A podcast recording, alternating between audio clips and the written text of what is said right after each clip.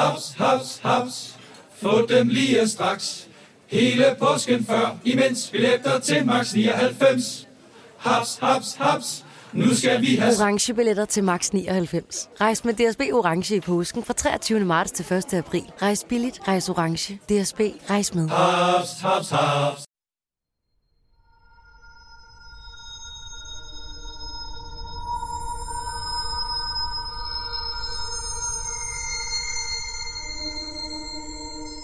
Tidlig mandag morgen den otteogtyvende august nitten femoghalvfems ringede en beboer ved Helsevej i Rønne til brandvæsenet.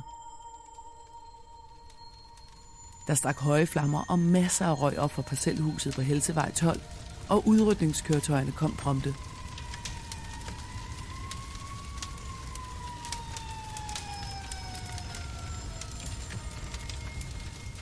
På græsplænen i baghaven lå en syvårig dreng med voldsomme forbrændinger. Han var i live og ved bevidsthed. En læge og branddykkerne spurgte ham, om der var nogen, der stadig var i huset. Drengen svarede: min mor, min lillebror og damen, der stak ild på.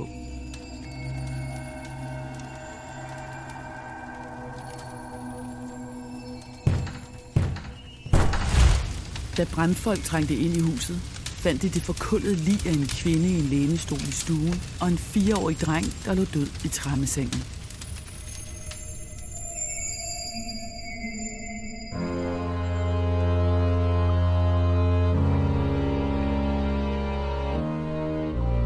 Du lytter til Mor i Nord, en podcastserie om nogle af de mest opsigtsvækkende drabssager fra Danmark, Sverige, Norge og Finland.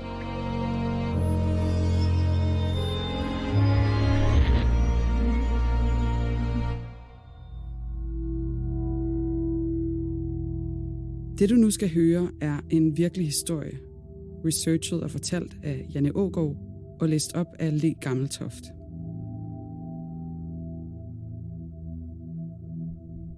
Dette er en genfortælling af sagens fakta, som de har været gengivet i andre medier.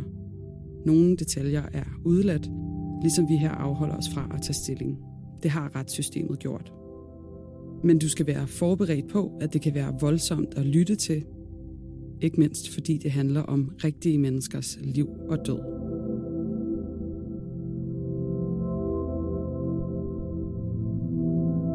Tragedien havde ramt familien Hansen. Den døde kvinde var sygeplejersken Birgit, der var gift med Bent, som var læge. De var begge indfødte bornholmere og arbejdede på Bornholms centralsygehus i Rønne.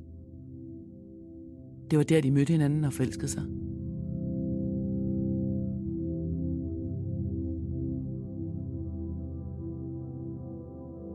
Kort før brylluppet i nitten niogfirs fødte Birgit deres første søn, og tre år senere fik de en dreng mere. Men Bent var ingen sted at finde i den rygende ruin på Helsevej. Det tog politiet et par timer at finde ud af, hvor han var. På et kursus i København, der begyndte den mandag morgen.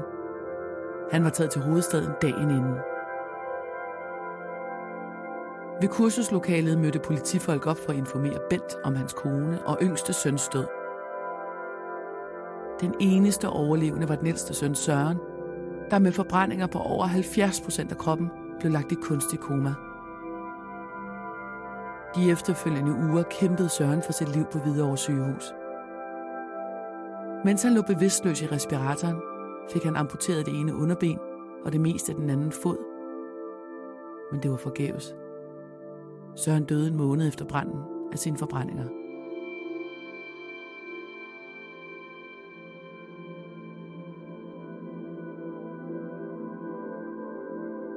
Allerede den mandag formiddag blev Bent afhørt om mulige gerningsmænd til branden.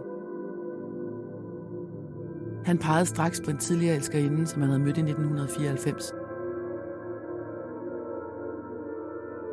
Det var den fyrreårige Elisabeth Væver, der vikarierede på Bornholms centralsygehus i Rønne.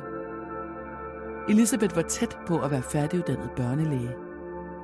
Bent kunne ikke modstå den intelligente kvinde, og rygterne om deres affære begyndte hurtigt at florere blandt hospitalets ansatte. De to havde en affære i et år, og Elisabeth drømte om en fremtid sammen med Bent. Hun bad ham flere gange om at forlade sin familie og starte et nyt liv med hende.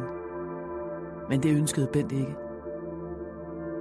Henover sommeren nitten femoghalvfems prøvede han flere gange at stoppe forholdet, men han blev ved med at udskyde det endelige brud. I starten af august fik han stoppet affæren og gik til bekendelse over for Birgit. Hun havde selv haft et sidespring nogle år tidligere, og de var kommet sig over krisen med ægteskabet i behold. Så Bent gik til bekendelse og fortalte, at det ikke betød noget, og han ønskede at fortsætte ægteskabet. En uge efter, den syvogtyvende august, tog Bent på kursus i København. Elisabeth, der for længst havde forladt vikariatet på Bornholms centralsygehus, boede nu fast på Frederiksberg, mens hun arbejdede på Herlev sygehus. Hun havde kontaktet Bent, da hun vidste, at han kom til København. Hun ville gerne mødes med ham for at tale. De gik en lang tur sammen på kajen på lange linjer om eftermiddagen. Og Elisabeth tryllede Bent, om de ikke nok kunne gå i seng sammen en sidste gang. Hun ønskede sig brændende et barn, også selvom Bent ikke ville forlade sin familie. Men Bent holdt fast i sin beslutning. Han elskede Birgit og børnene. Han ville ikke fortsætte forholdet med Elisabeth. Han afviste hende igen. Men hvem var kvinden, der havde forelsket sig så hovedkuls i Bent, og af al magt forsøgte at presse ham til at blive? Elisabeth Væver blev født i nitten fireoghalvtreds i Haderslev, hvor hun voksede op i en velhavende familie. Faren var direktør på byens lokale fortforretning, mens moren gik derhjemme og passede familiens tre børn. Børnene havde en privilegeret tilværelse. Elisabeth knoklede hårdt i skolen, og hun kom med sit stille væsen og sine høje karakterer let ind på gymnasiet i Haderslev. Under gymnasietiden fortsatte hun flittigt med lektierne, og viste sig som en god tennisspiller og glimrende musiker. Som teenager oplevede Elisabeth sin første stormende forelskelse. Da målet for hendes atro, en jævnaldrende gymnasieelev, ikke gengældte hendes følelser, reagerede hun med adskillige desperate opkald og stærk modvilje på afvisningen.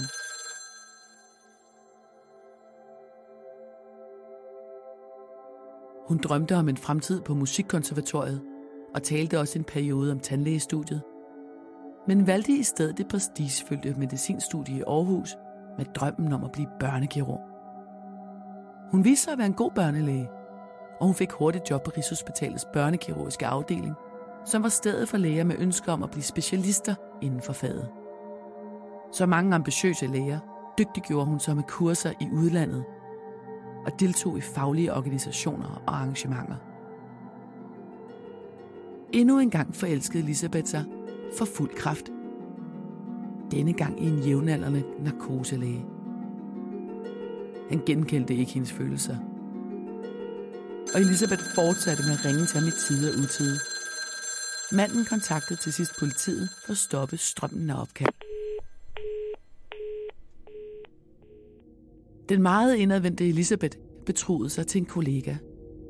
Hun savnede en mand, og hun ville virkelig gerne have børn. Men hun havde ikke meget held med kærligheden.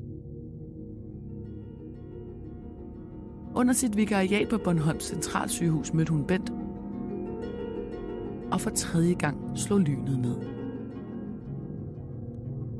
Men da Bent afsluttede forholdet, fik Elisabeth nok af afvisninger. Hun bestilte en flybillet til Rønne under et falsk navn, og iførte en paryk og med stjålen morfin i lægetasken, tog hun det tidlige aftenfly til Rønne. Omkring halv ti om aftenen bankede hun på hoveddøren til Bent og Birgits hjem på Helsevej i Rønne.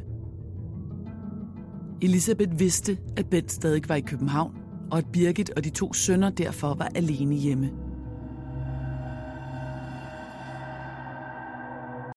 Vi har opfyldt et ønske hos danskerne, nemlig at se den ikoniske Tom skildpadde ret sammen med vores McFlurry. Det er da den bedste nyhed siden nogensinde. Prøv den lækre McFlurry Tom skildpadde hos McDonald's.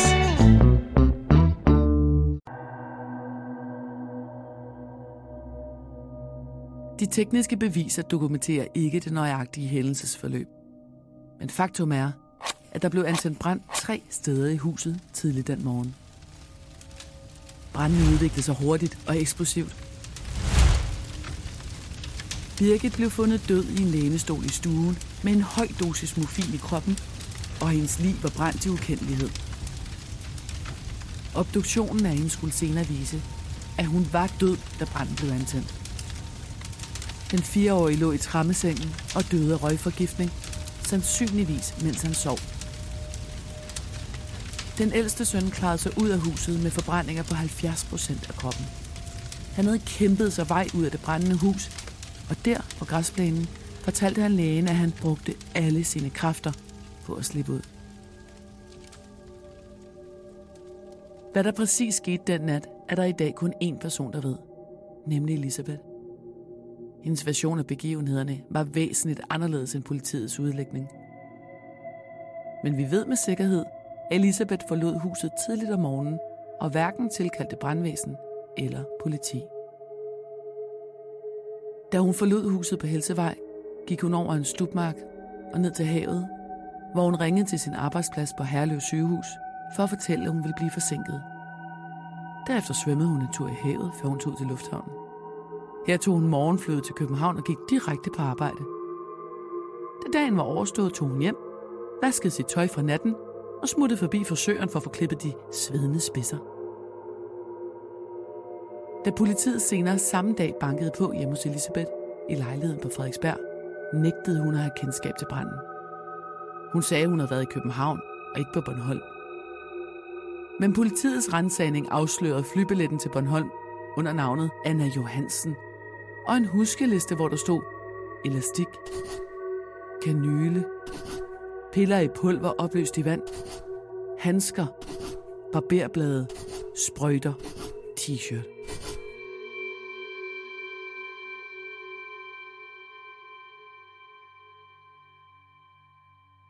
Dagen efter blev Elisabeth fremstillet i grundlovsforhør i retsbygningen på Store Torv i Rønne, og anklageren bad om at få hende varetægtsfængslet.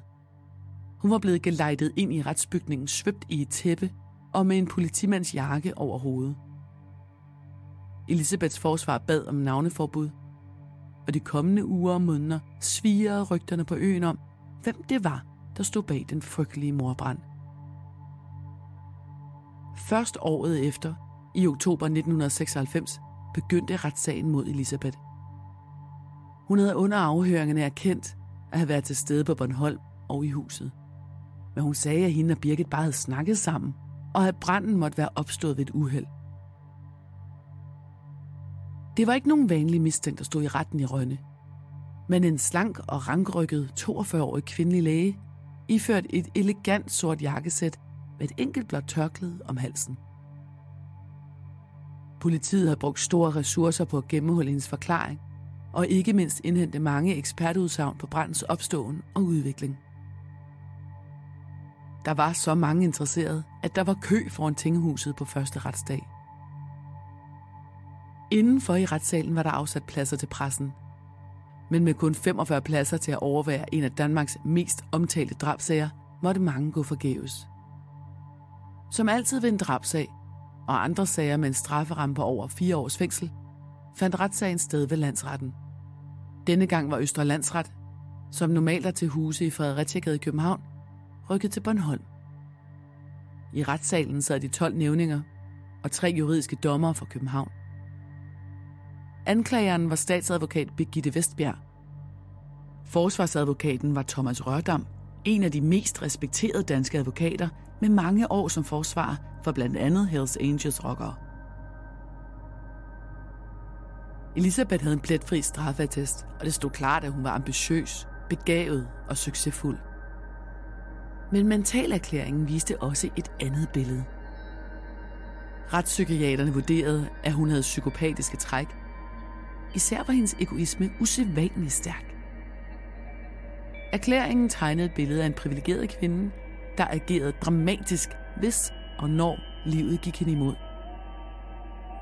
De to tilfælde af ugenkendt forelskelse blev fremhævet i retten, og hun havde terroriseret mændene, der havde afvist hende. med mange tekniske beviser omkring dødsårsag og eksperter i brandteknik, tog retssagen bare tre dage. En af vidnerne var den læge, der havde givet førstehjælp til den syvårige Søren på græsplænen. Hun havde spurgt, hvem der ellers var i huset, og drengen svarede, det er mor, lillebror og hende, og der stak ild på.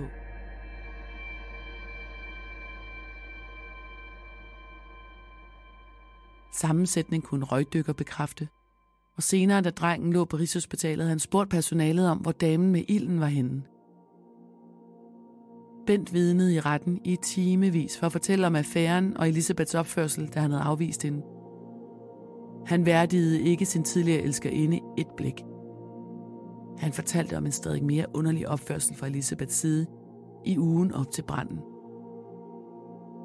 Bent havde inden, da jeg fortalte sin kone om utroskaben. Parret havde fået utallige anonyme opringninger, hvor den, der ringede op, smækkede røret på, når de tog telefonen. Ud fra den syvårige Sørens ord på græsplænen og det faktum, at Birgit ifølge de tekniske beviser var død, inden branden blev antændt, valgte nævningerne helt at tilsidesætte Elisabeths forklaring. I stedet fandt de på få timer Elisabeth skyldig og accepterede anklagemyndighedens udlægning, nemlig at Elisabeth gav Birgit en indsprøjtning med morfin og bagefter tændte ild tre steder. Dommeren lagde til grund, at Elisabeth havde spærret døren fra huset ud i haven, da Søren kæmpede for at komme ud. Elisabeth blev fundet skyldig i paragraf et hundrede og firs, mordbrand, på Birgit og de to sønner, og dommen lød på livstid. Elisabeth ankede straks dom til højesteret. Heller ikke her fandt man formildende omstændigheder, og dommen på livsvarigt fængsel blev stadfæstet.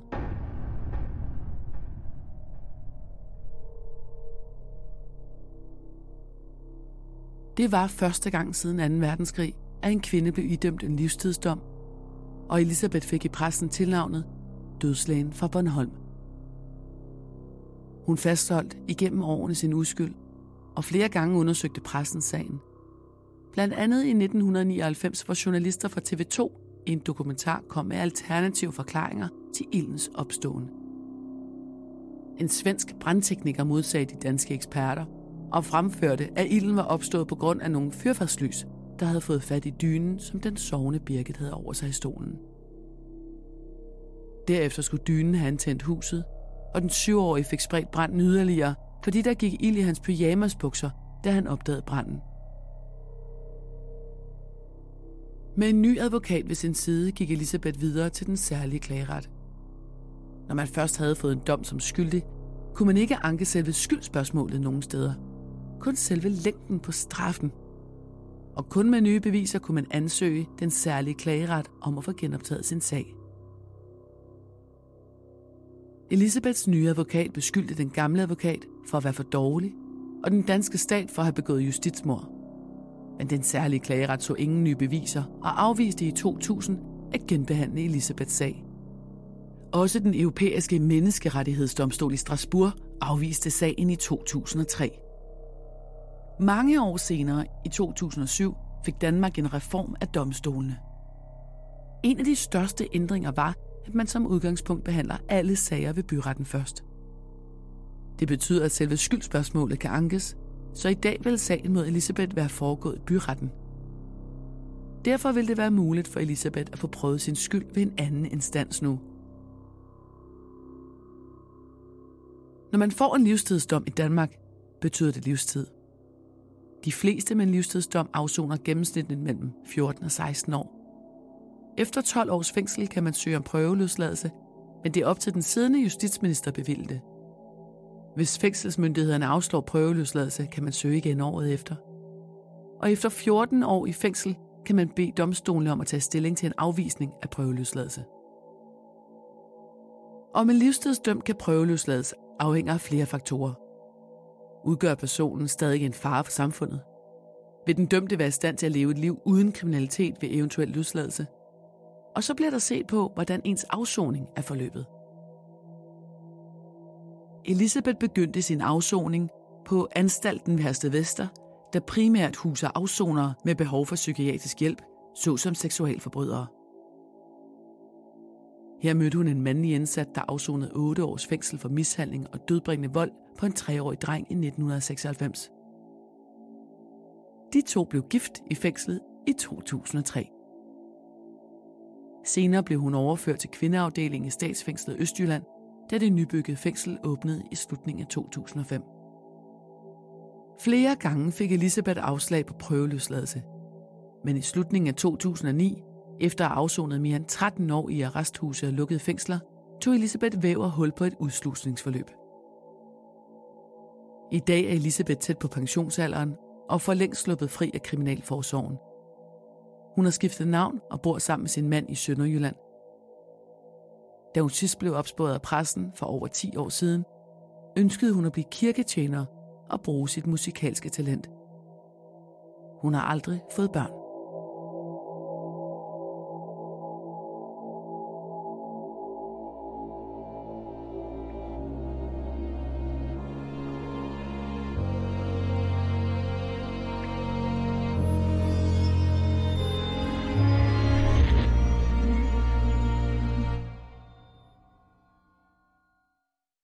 Du vil bygge i Amerika? Ja, selvfølgelig vil jeg det. Reglerne gælder for alle. Også for en dansk pige, som er blevet glad for en tysk officer. Udbrændt til kunstner. Det er jo sådan, at de har Conradsen, han ser på mig. Jeg har altid set frem til min sommer. Gense alle dem, jeg kender. Badehotellet. Den sidste sæson. Stream nu på T V to Play.